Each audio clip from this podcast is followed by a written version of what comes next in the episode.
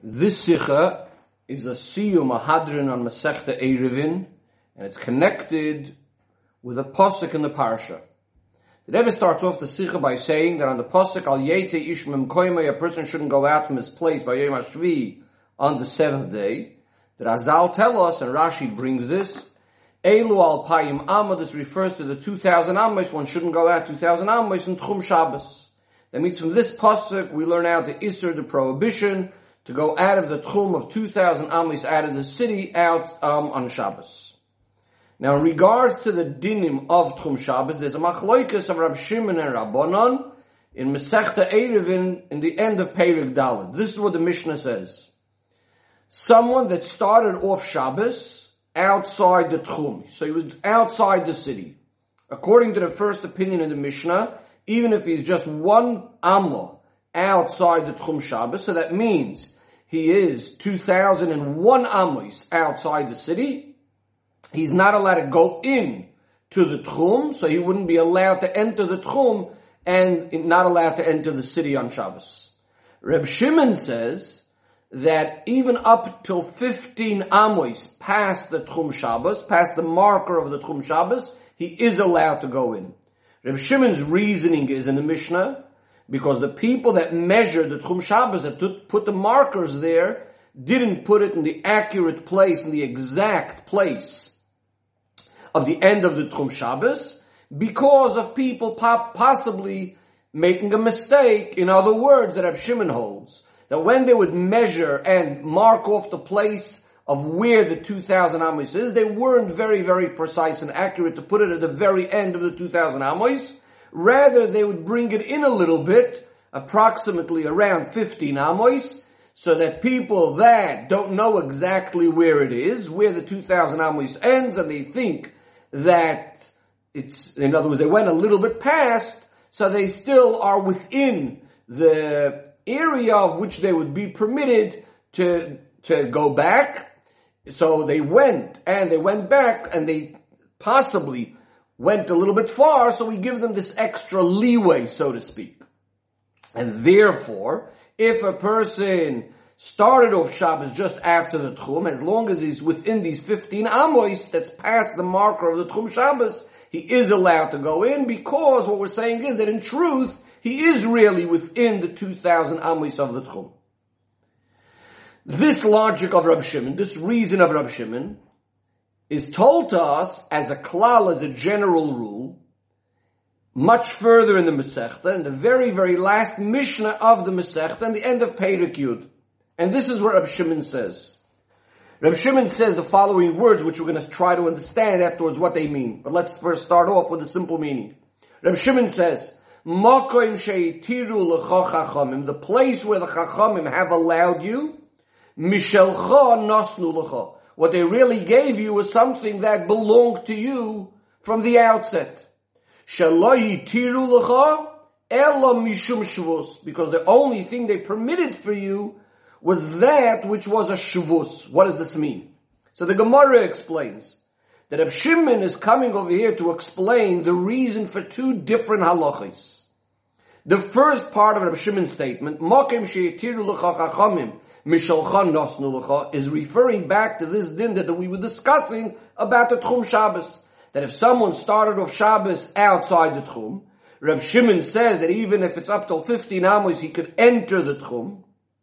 He's explaining in the current Mishnah, the end of the Masechta, that be, this is because this area, this space of the 15 amos is really belongs to you anyways. You are really allowed to be there because it's within the Tchum Shabbos, these 15 Amos really weren't past the Tchum. And therefore, what the Chachamim are giving you, Mishalcha, Nasnu what they gave you, is really what belongs to you, and therefore you kones, therefore you could go in to the, to the Tchum Shabbos. As long as it's within the 15 Amos, you're really within the Tchum Shabbos, and that's why the Chachamim are allowing you to go in. The next part of the Mishnah, when Shimon says, Shalohi They all the chachamim allowed you was elamishum shvus, only that which is a shvus, is referring to another Mishnah, which is earlier on in Perik Yud. The Mishnah there is referring to tying a string in the Beis HaMikdash, in the Beis HaMikdash you would be allowed to tie a string. This is referring to a broken string of, a, of an instrument, but not outside the Beis HaMikdash. That's if it broke on Shabbos. If you're tying it lechatchila, you wouldn't be allowed even in the Beis HaMikdash. Whereas Reb Shimon says, in a Baraisa, which the Gemara brings, Reb Shimon says ben, uh, on Ben Levi, shenifsek nima bekina koishra, where the first Tana says, like what the Gemara just said, what the Mishnah just said, that if a Levi's harp broke, the string broke, you would be allowed to make a knot, you would be allowed to tie it. Comes along Reb Shimon and says, no, oinva, you could only make a bow, a slip knot. What's the reason? So now in the end of the Masechta, which we quoted before, here is what the Mishnah is telling us why we're allowed to do it. What does this mean? The Gemara explains that when it comes to a bow, since there's no way this is going to bring you to doing an Aveira Midoirai, so you'll never be Chayiv Chatos from making the bow, therefore the Chachamim are allowing you to do that on the harp.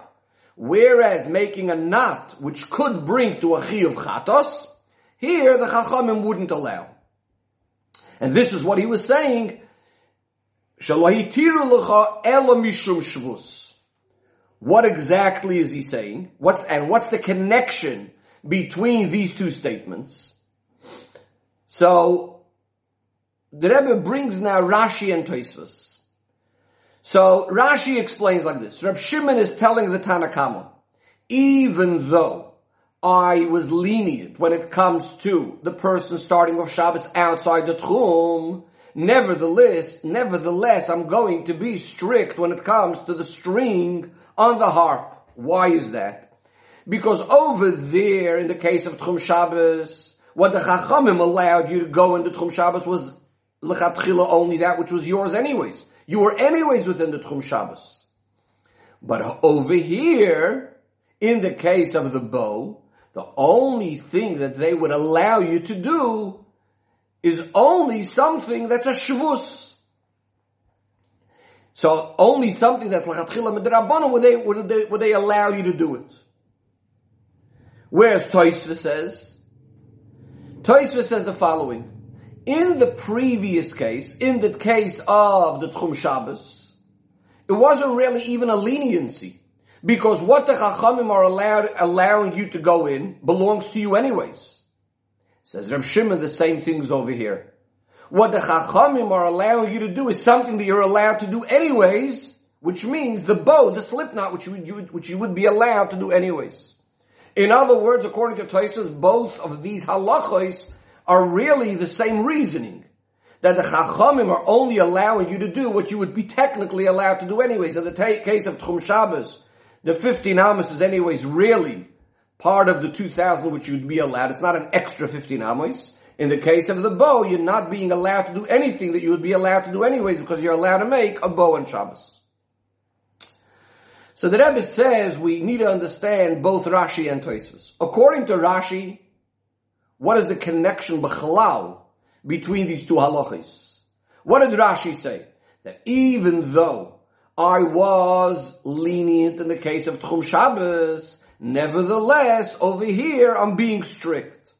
Says the Rebbe, what's the connection between two different dinim that have seemingly no connection to each other, that because of that, Rab Shimon is telling us that I am strict in one din, and I'm lenient in the other. Would we think that just because I'm lenient in the din of Tchum Shabbos, that makes me be more strict? That's why I should be lenient in the tying of the knot of the Beis Hamikdash. That Reb Shimon has to say that even though I am lenient over here, I'm still going to be strict over here. According to Tosfos, we need to understand. Tosfos says that it's the same logic that makes me be lenient in the case of Tchum Shabbos is what's making me be strict in the case of the string. The question then is, all the Gemara had to say, all the Mishnah had to say that Reb Shimon says is Makoim sheitiru l'cha chachamim mishalcha nasnu l'cha. That the play, the what, when the chachamim gave you a heter, it's only that which you could have done anyways. There's nothing more that needs to be added. That same reasoning is the reason why Reb Shimon is going to be machmir by the broken string, that he's telling you, sorry, you cannot make a knot. The only thing you can do is something that you'd be allowed to do anyways, which is making the bow. So why does Reb Shimon need to add those words, shalohi tiru lecha mishum that the only things Chachamim would allow you to be done is only something that's a shavus.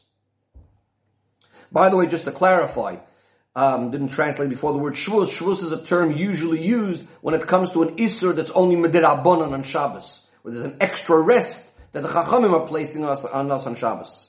So why, again, isn't it enough that Rav Shimon should just say the initial point that whenever the chachamim allow you to do something, it's something that you would be allowed to do anyways. Especially that we know that the lashon of the Mishnah, generally the Mishnah tries to be brief, and the brief expressions of the Mishnah will include many, many details. So why do we, why does he have to add these words?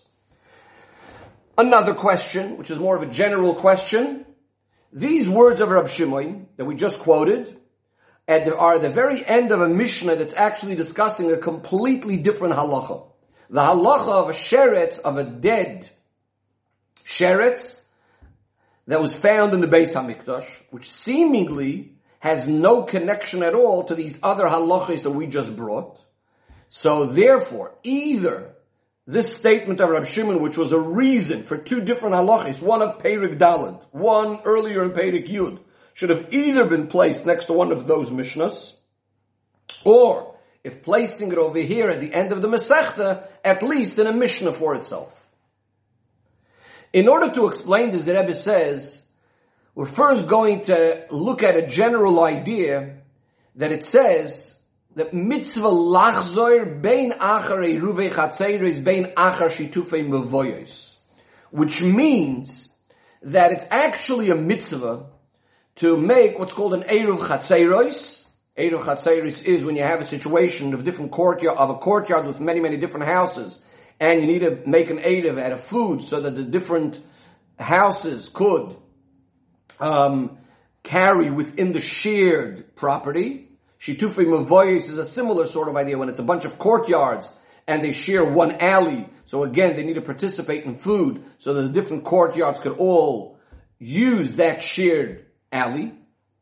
But the halot, but it says, it says in Sfarim that it's actually not only you are allowed to do it, but mitzvah lachzor. It's actually a, a, a, good idea to make such a native. What's the reason for this? So one of the reasons is is because it's for the benefit of the person that he could then stroll and carry his food over there, and all of that is a mitzvah.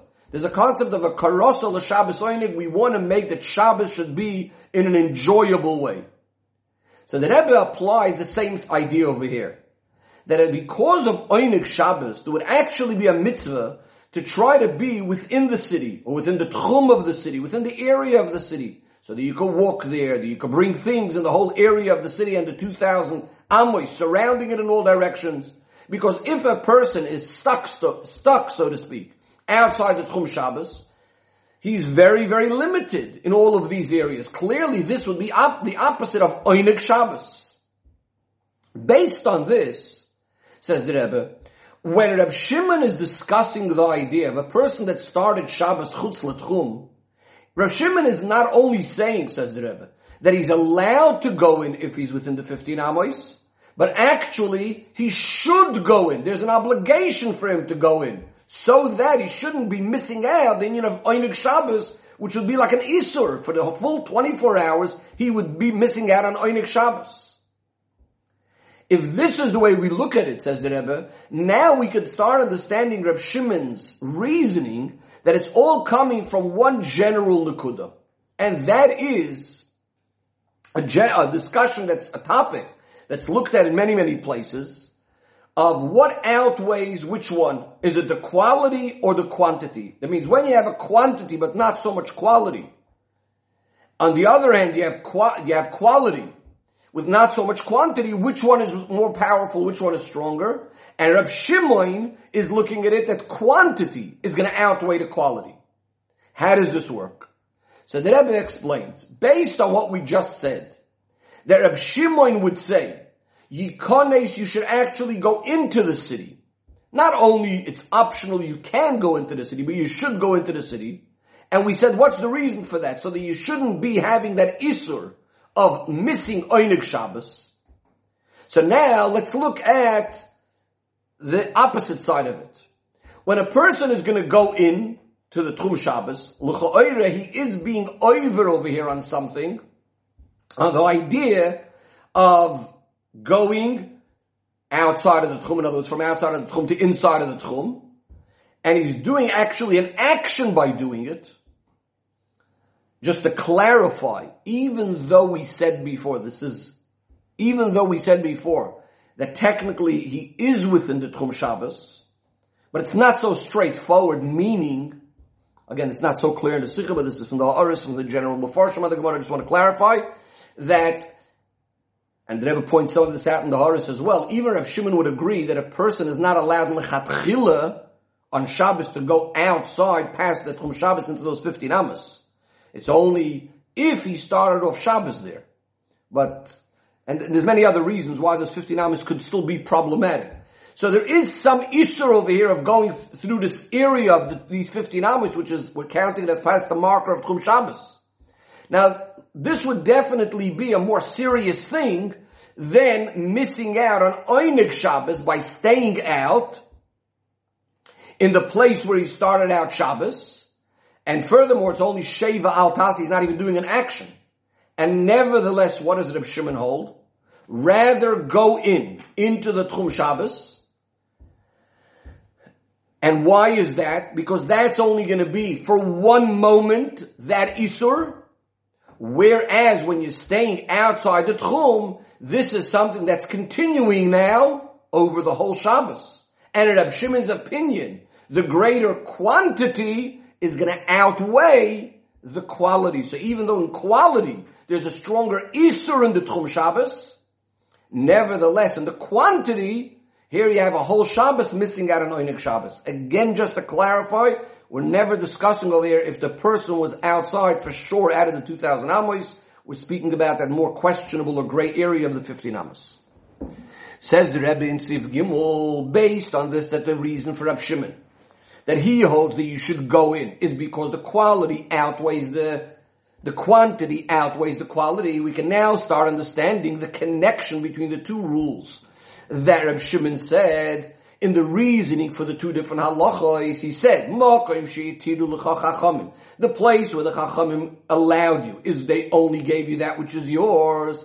And the other rule that we said that when the chachamim allow you something, it's only mishum shvus, something that's a derabanan. How does it connect? So the Rebbe says, now let's look at the story with the harp. The two different ways how the harp could be fixed. Making a knot or making a bow. Here too, you'll, you'll, we'll see that each one has in some way that it's more strict and more severe than the other. On the one hand, the idea of making a knot is clearly stricter because it could end up being a chiyuv chatos. So this is in quality this is definitely, definitely going to be a more severe inyan. Whereas a bow is only going to be a derabanan. Again, the Rebbe does not go into the sikh over here why making a bow at all is a derabanan. There's a number of different ways in the Gemara to understand that. The Rebbe doesn't discuss that over here. Perhaps it's the reason because if you're making the aniva with the intention, you're trying that it should last. So according to many, that would be considered asr medrabanan, etc. But the point is, so in the Aniva, it's only Midrabanan, because it's definitely easy to come apart and it's not going to be a permanent knot. Says the Rebbe, but on the other hand, there is a certain stringency in the Aniva, in the bow, because since it's not going to last, it's very, very likely you're going to have to fix the harp, fix the string to make this bow a number of times. So what do we have over here? More in quantity, because you're going to end up having to make this Isra Rabbanon a number of times. Whereas when you made that one time not, yes, you're doing the Isra, but it's only one time. So in other words, to solve this question, which should be done, the knot or the bow, seemingly would be the same question. Does quality outweigh quantity or the opposite? So now, once Rav Shimon told us in the previous halacha about a person outside the Tchum Shabbos should go in. And what was the reason we said? Because quantity is the one that outweighs. So what should he say over here by the harp? Seemingly, Reb Shimon should be the one that would say that you should dafka make a knot. Because then you're gonna have less in quantity. You're only gonna have to do it one time. Like that person by the Tchum Shabbos, he's only going in one time. Rather than making a bow because he's gonna have to do it many, many more times. That's where Reb Shimon is coming to negate in this halacha. And he says, meaning to say, yes, it's true, I was more lenient when it came to the quality of the Isser of Tchum because I wanted that you shouldn't have an Isser many, many times. But why over here am I being more strict when it comes to the quality of the knot versus the bow? Is because of the second statement that he says. Meaning to say, the only time I can allow such a thing is if the quality and the quantity are both in the same category. If they would both be the rabbanons, then I could say that quantity outweighs quality. In other words, if they both belong to the same kind of Isser, either they're both the Isser Deiraisa or both the Isser Rabbanon. Where is it when it comes to the fixing of the kinoir, of the harp? There's no way that the greater quantity of making a bow many times, which is only midrabanon, that's definitely not going to outweigh the making a knot, which could bring you to the Iraisa. And on the contrary, the eichus, the quality of the Isa Iraisa will definitely outweigh the Rabbanon, and that's why Reb Shimon says over here that we make a bow and not a knot. The Rebbe goes ahead and brings a proof to this idea that we can't mix different kind of isurim and start weighing them against each other, quality and quantity. So the Alter Rebbe it has a halach in Shulchan Aruch. You had a choyle sheyesh sakana, a choyle that was critically ill, and he needs meat. We are allowed to shechted for him on Shabbos. Now the Alter Rebbe says, hold on a second. Why don't we say, better have him eat from an animal that was killed by a goy, let's say, called a nevela, right? Or an animal that died. Now this Isur would only be a lav, that means it's only a of malchus. And rather than being machalal Shabbos, which is an Isur skila. So why are we so sure that to shecht an animal would be the best idea? So the Alter Rebbe gives a similar logic to what we said before. That by the Isur Nevela, there's going to be an Isur on every single kazayis the person is going to eat. So we have quantity. Whereas Shchita, he's only doing the Isser at one moment. Even though it's a stricter thing. Because the Isser skilla. And nevertheless, it's just for one moment. Says the Alter Rebbe, but now let's look at another case. Let's say a case where the choyle, the sick person, needs to have wine boiled up for him. And now, the issue over here is that we may come to a situation of stam yenam, of a goy handling wine. So the Alter Rebbe says like this, Yemala Yisrael, a yid should be the one to fill up the wine in the pot. A goy then could go and cook it up. The Alter Rebbe says, because in this case, the most that could happen is that the goy may touch it, but that's going to be called stam yenum, which is only a derabonon. So that's what the Alter Rebbe says. In other words, what does he say?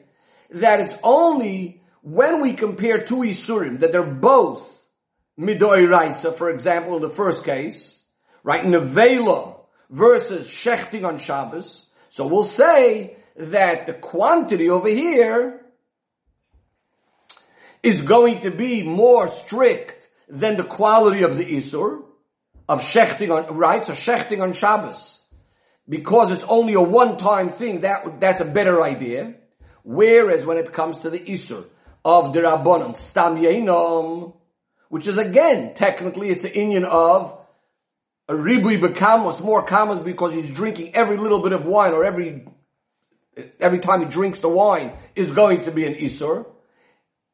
So here we'll say, that since there's a rice, the rice over here, that will outweigh the Isur Drabonon, and that's why we'll say that the Goy should cook it and not the Yid. Okay, says the Rebbe, based on all of this, we can now connect it all also to the statement of Rav Shimon of, of the Mishnah. Why this statement of Rav Shimon comes in the Mishnah at the end of the Mishnah that we said before of a sheretz, of a dead sheretz that was found in the Beis Hamikdash. And why doesn't it come as a Mishnah for itself? Says the Rebbe, because really this Mishnah itself is also dealing with the same issue. Is it quantity? Here we're going to be speaking about time-wise versus quality about the stringency of the actual Isur itself. Or how great the Isur is. So, this is what the Mishnah is speaking about. We have a situation of a sheretz that's found in the Beis Hamikdash. So the first opinion says that the kohen should immediately take out the sheretz. He should use his gartel, his, the avnet that he wears, should take it out immediately so that there's, there's no situation of the tumah being delayed and staying longer in the Beis Hamikdash. That's what Rabbi Yochanan ben Broika says. Comes along Rabbi Yehuda and says, no, you should do it differently. You should use a wooden tongs, and the reason for that is because this wooden tongs wouldn't be makabel tumah. You don't want to have extra tumah in the Beis Hamikdash. Even though it's going to take longer till you go find such a thing. What's the reason for this machloik? It's the same idea. The first opinion is saying that to delay the tumah, that would be worse. So that's a matter of quantity, a lengthy time. Whereas the second opinion says no, to have more tumah is worse. And therefore I want to have less things becoming tumah in the Beis HaMikdash. In the next section of the Sikha, the Rebbe now moves on to Pnimi Yisonyanim. So that says the Rebbe to explain the connection between these two rules of Reb Shimon and the difference between them. Al Pnimi Yisonyanim. And based on this, we're also going to understand another reason why Rab Shimon holds that when we could allow the person to go into the Tchum Shabbos, we should allow him, we should tell him to go in.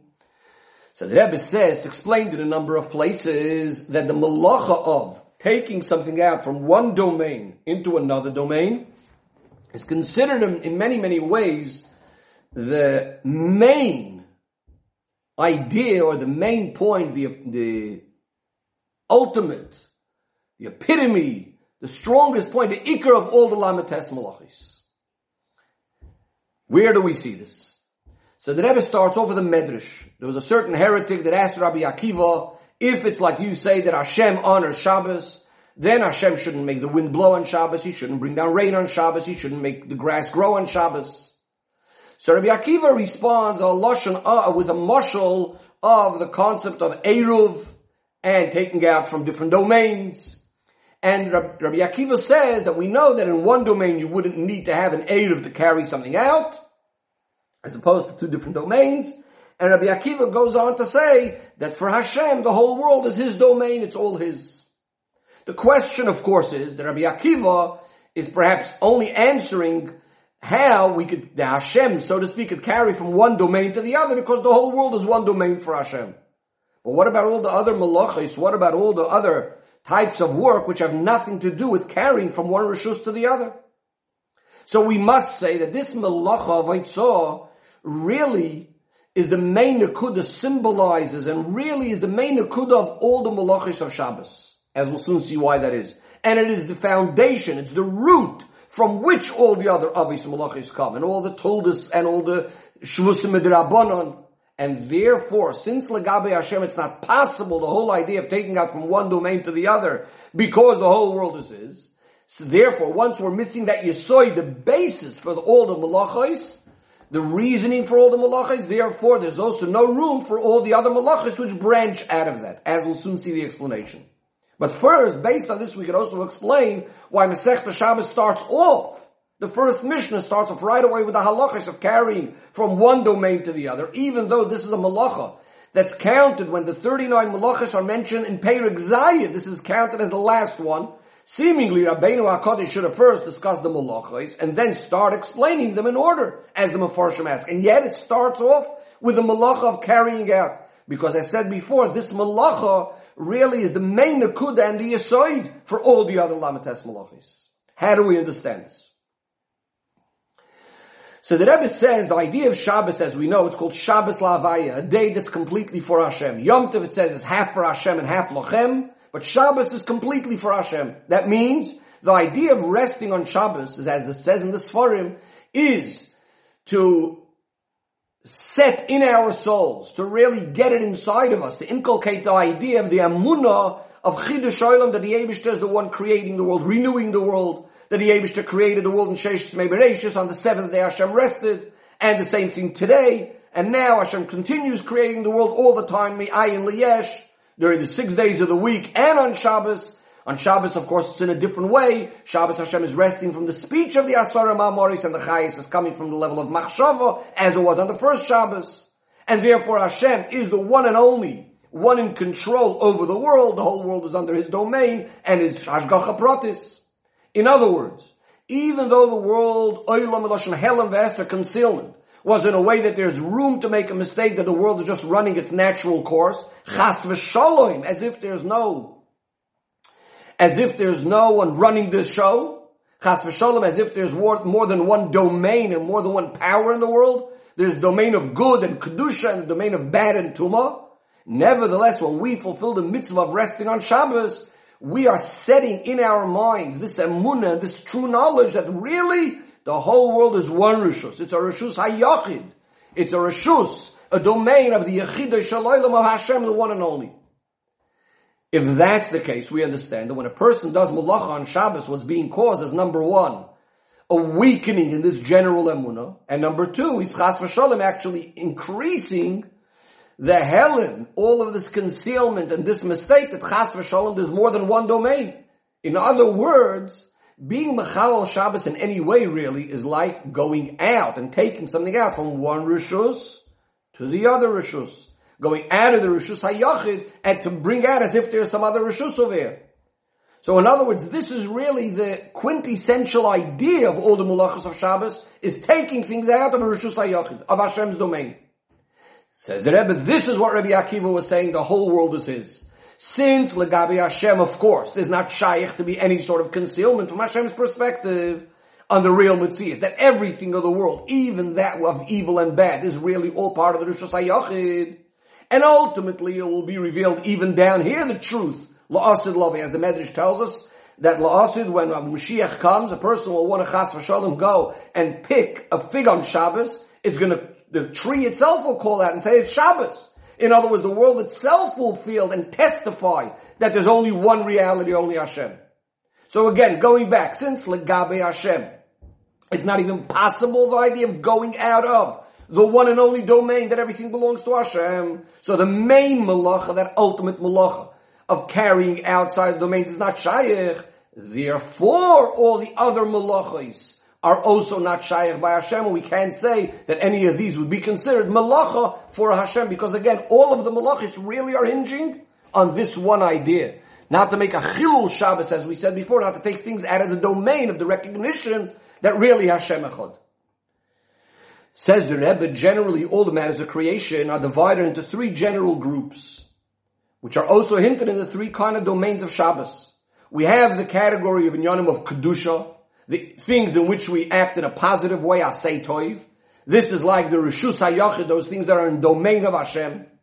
We have a second category, the opposite extreme. The things that are evil, the things that are asur, which Chassidus refers to as Turi Deproy, the mountains of separation. Then we deal with in the way of Sur Meirah, staying away from it. This is more like the Rishus Harabim, the opposite of Rishus HaYachid, a place where there's multiplicity, where there's lots of other things, Chas V'Shalom, outside of Hashem. And then we have, of course, the third group, third category. In Yonei Rishus, mundane things, which are an intermediary between the things that are mitzvah and between the things that are not allowed. The avoided in them will be in one of the two ways. Either kadesh atzmocha b'mutalach, either we sanctify ourselves even in those things that are permissible, so we try to stay away. So that will be one of the ways. Or we try to elevate them to Kedusha, call Masach L'Shem Shamayim, call Derchecha Be'eyu. Says the Rebbe, similarly is what happens in the domains of Shabbos. We have an area that's not a Rishus HaYachid, not a Rishus HaRabim, it's a courtyard, which has a number of different houses there, or a mavui, an alleyway with a number of different courtyards, or a domain which is called a Carmelis and the like, which these are domains which are between the Rishus HaYachid and the Rishus HaRabim. And we make an Eruv whether an Eruv Chatzeiros or Shetufay Mavoyis and all these different types of things, we could make them into a proper Rishus HaYachid. Says the Rebbe, now we could understand that the concept of an Eruv Tchumin and the idea of an Eruv Chatzeiros really is one and the same. It's all about trying to increase, to extend the Rishus, the domain of Kedusha, the domain of the Yid, that on the one hand, beforehand, it was more limited in quantity, in the area and the space, and now through the avoid of Eruv, we expanded, we extended the Rishus. Says the Rebbe, now we could go ahead and connect the two rules that Reb Shimon gave us. The place that the Chachamim permitted for you, is something that was lechatchila yours, which is really the din, the din which we discussed was Tchum Shabbos. The other thing we said was, that the only things they allowed you was things that were Isurim Rabbanon, which as we said before, all the Yisurim of Shabbos, the Malachis of Shabbos, and that which comes out of it, which are the Yisurim of Rabbanon, we said before is really going back to that one main Nakuda of really carrying out from one domain to the other domain. So in other words, in both of these dinim of Rav Shimon, he's dealing really with the one and same Nakuda, because we said already that the idea of Tchum Shabbos, and the idea of all the malachas which boil down to carrying out from one domain to the other is really that same one nakuda. Says the Rebbe especially that we see a certain common theme between the idea of Tchum Shabbos and the general Isurim which we call a Shvus, these Isurim, these extra things that we rest on Shabbos other than the Lamatas Malachis. And here too, the Rebbe says, we see an idea in the different kinds of dinim in three three three ways of looking at these dinim in each one of them, and, and they match each other in quality and quantity.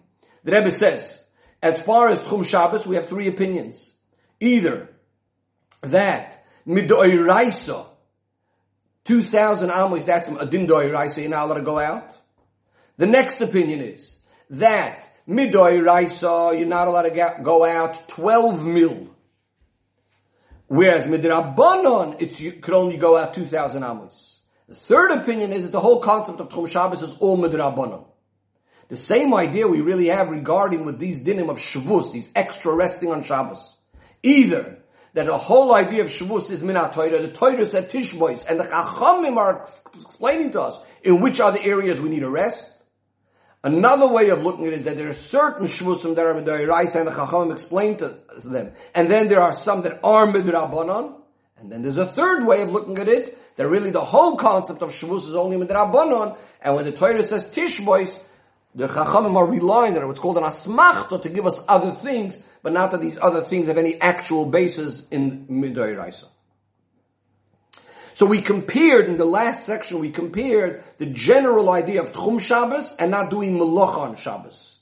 Because in both of them, the general idea again is that we want to make sure that there's the Rishus HaKedusha, and if anything, we try to expand the Rishus HaKedusha, not to allow any negative influences, no Chilul Shabbos, etc. But the Rebbe says the truth is there's a very, very big difference between them. In fact, they're even opposites of each other. That is, when we speak about the Isra of Malacha of Shabbos, the idea is that when a person does Malachi, Malachi is desecrating Shabbos. He's sort of making like a void. He's making a place where there's no room for the Kedusha of Shabbos. He's desecrating the Kedusha of Shabbos. In other words, when he does a Malacha, he's bringing in a negative force, a klipa into Shabbos. What about the idea of going out of, out of Tchum Shabbos? Here, seemingly, it's the other way around. He's not bringing something mundane, something weekday into Shabbos. On the contrary, he's sort of taking out the idea of Shabbos into the place of Klippa. Going out from the space of the Rishus HaYachid, from the place of the city, from the place of um, the Kedusha place, and he's going outside with that. As the Rebbe explains, every single yid, even a bur, even a total amoritz, has the kedusha of Shabbos inside of him. And when he goes out of the tchum, out of the area of kedusha, he's taking out with himself. He's taking out also the, the kedusha of Shabbos to the outside place, to the place of klipos. So again, as opposed to before bringing klipa and negativity into Shabbos, here he's seemingly taking the Shabbos and trying to extend it into the place of the klipos. The Rebbe says we cannot compare this to the idea of Toysvus Shabbos that we know we're supposed to add to Shabbos in the beginning of Shabbos and the end of Shabbos in time.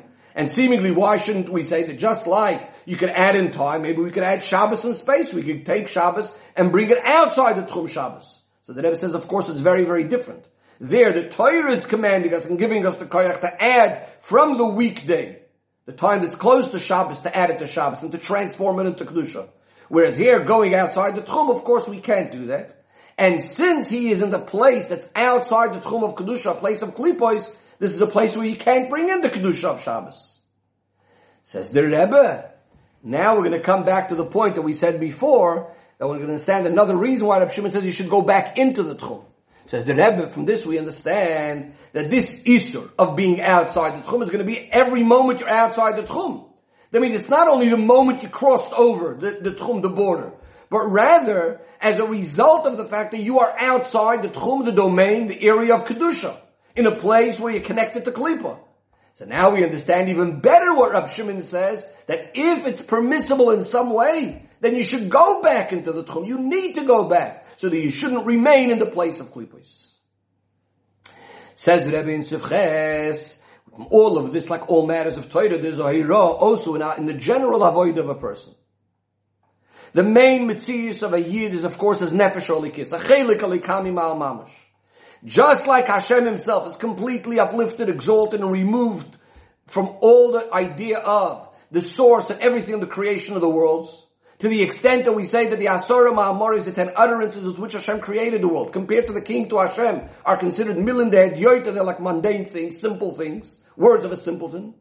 So too is Lagabe the Yid that a Yid on his own is completely higher than the world. The Torah told him, Sheishas Yomim Tav, six days you should work, do get involved with your work and so on. And in this he's also similar to his creator.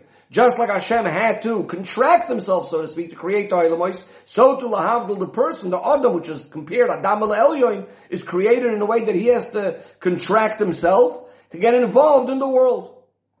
If so, we understand that the way the Yid gets involved in the mundane things and the worldly things is a great descent for him.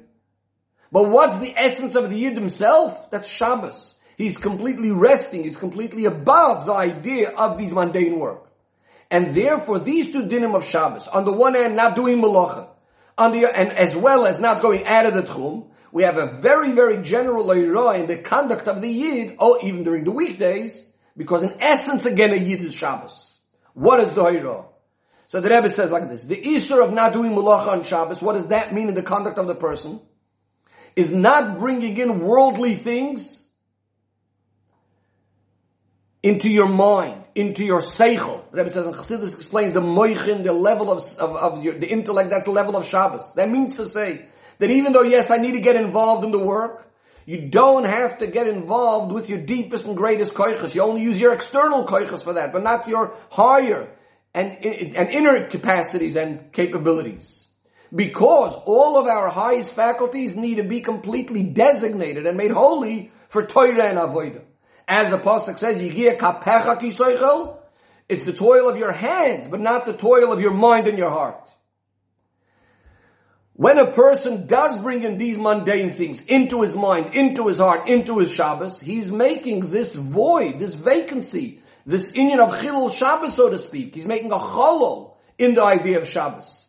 He's making a place where there's a lack of missing of the feeling for godliness. Because if the person would really know that it's only the bracha of Hashem that makes you rich, and doing business is only a keli for the bracha of Hashem, as it says of Hashem then you wouldn't put your head into the business.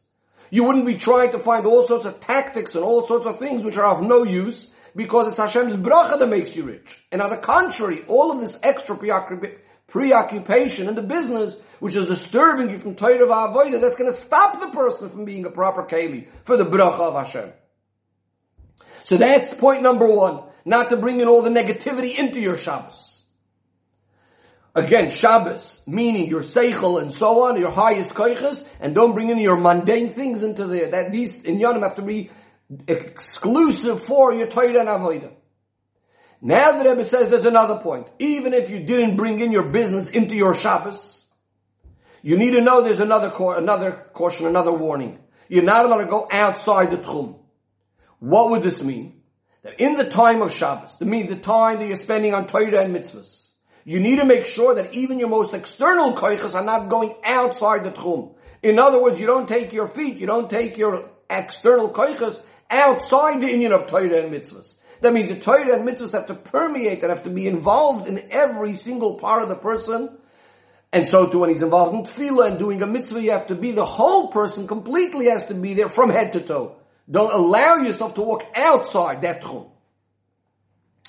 The Rebbe concludes the Sikha by saying, we said before that the last Mishnah, Masech Eruvin, is dealing with the din of a sheretz that was found in the Beis HaMikdash. That means to say that even after the person fulfilled all the heroes of Masech Shabbos Masech he rested his mind from being involved in all the mundane things, and he was careful making sure that his feet are only found in the side of Kedusha. Nevertheless, there's still a possibility that sometimes there's a sheretz in his mikdash, a dead sheretz. What's the idea of a sheretz? A sheretz means not a tumah that's coming from the person himself, it's coming from the outside. It's a dead animal, this dead rodent or whatever it is. In other words, since the world is not a purified place yet, because of the coarseness of the world, there's still a possibility that there could be a sheretz in his own personal Beis HaMikdash. Something had gotten in there, even though on his own maybe he's not shaykh to this. And even though this tumah is not really his and, and it's not his fault seemingly, nevertheless there's no argument, you definitely need to get rid of it. The question is only how do you get rid of it? Do you get rid of it with your own, with your own gartel, with your own piece of clothes? That means to say, do you get rid of the tumah by an avoid of really getting involved with it, with your levushim, and others, you really clothe, you put yourself into it, immediately just getting involved with it. Even though there is a concept, as the Alter Rebbe tells us, misabik imenuvo, um, misnavel gamkin, if you start dealing with a dirty person, and fighting with him, you get dirty as well. Nevertheless, it might be worth it just not to allow the tumah to stay there for another moment. That's opinion number one. But then there's another opinion that we need to be careful not to touch the sheretz even with our clothes. Go look for a wooden tongs and get rid of it. Or as it says in Tanya, just make yourself as if you don't hear it, as if you don't see it. Don't touch it. Don't get involved with it. And you need a special time when you could deal with these things. Because what's the reason? We don't want to get extra involved with the tumah. You don't want to get dirty through it. You don't want to get soiled through it. Even though, yes, it may take time because of that to get involved with the tikkun. either way, says the Rebbe, and especially now, that we're holding so close to Bias HaMashiach, and kalu kalakits in all time frames and all time limits are up already. And Eina Davar Tali Ella B'tshuva, and tshuva, as we know, is b'shaita chada, b'riga chada in one moment, and tshuva me'ava rabba transforms from tummy to tor. So now definitely, says the Rebbe, it's the schus and the obligation for each and every one of us to get rid of the ruach hatumah minaretz by spreading the mayonei schutza and to bring quick, bring quicker ka'asimar b'karev mamash.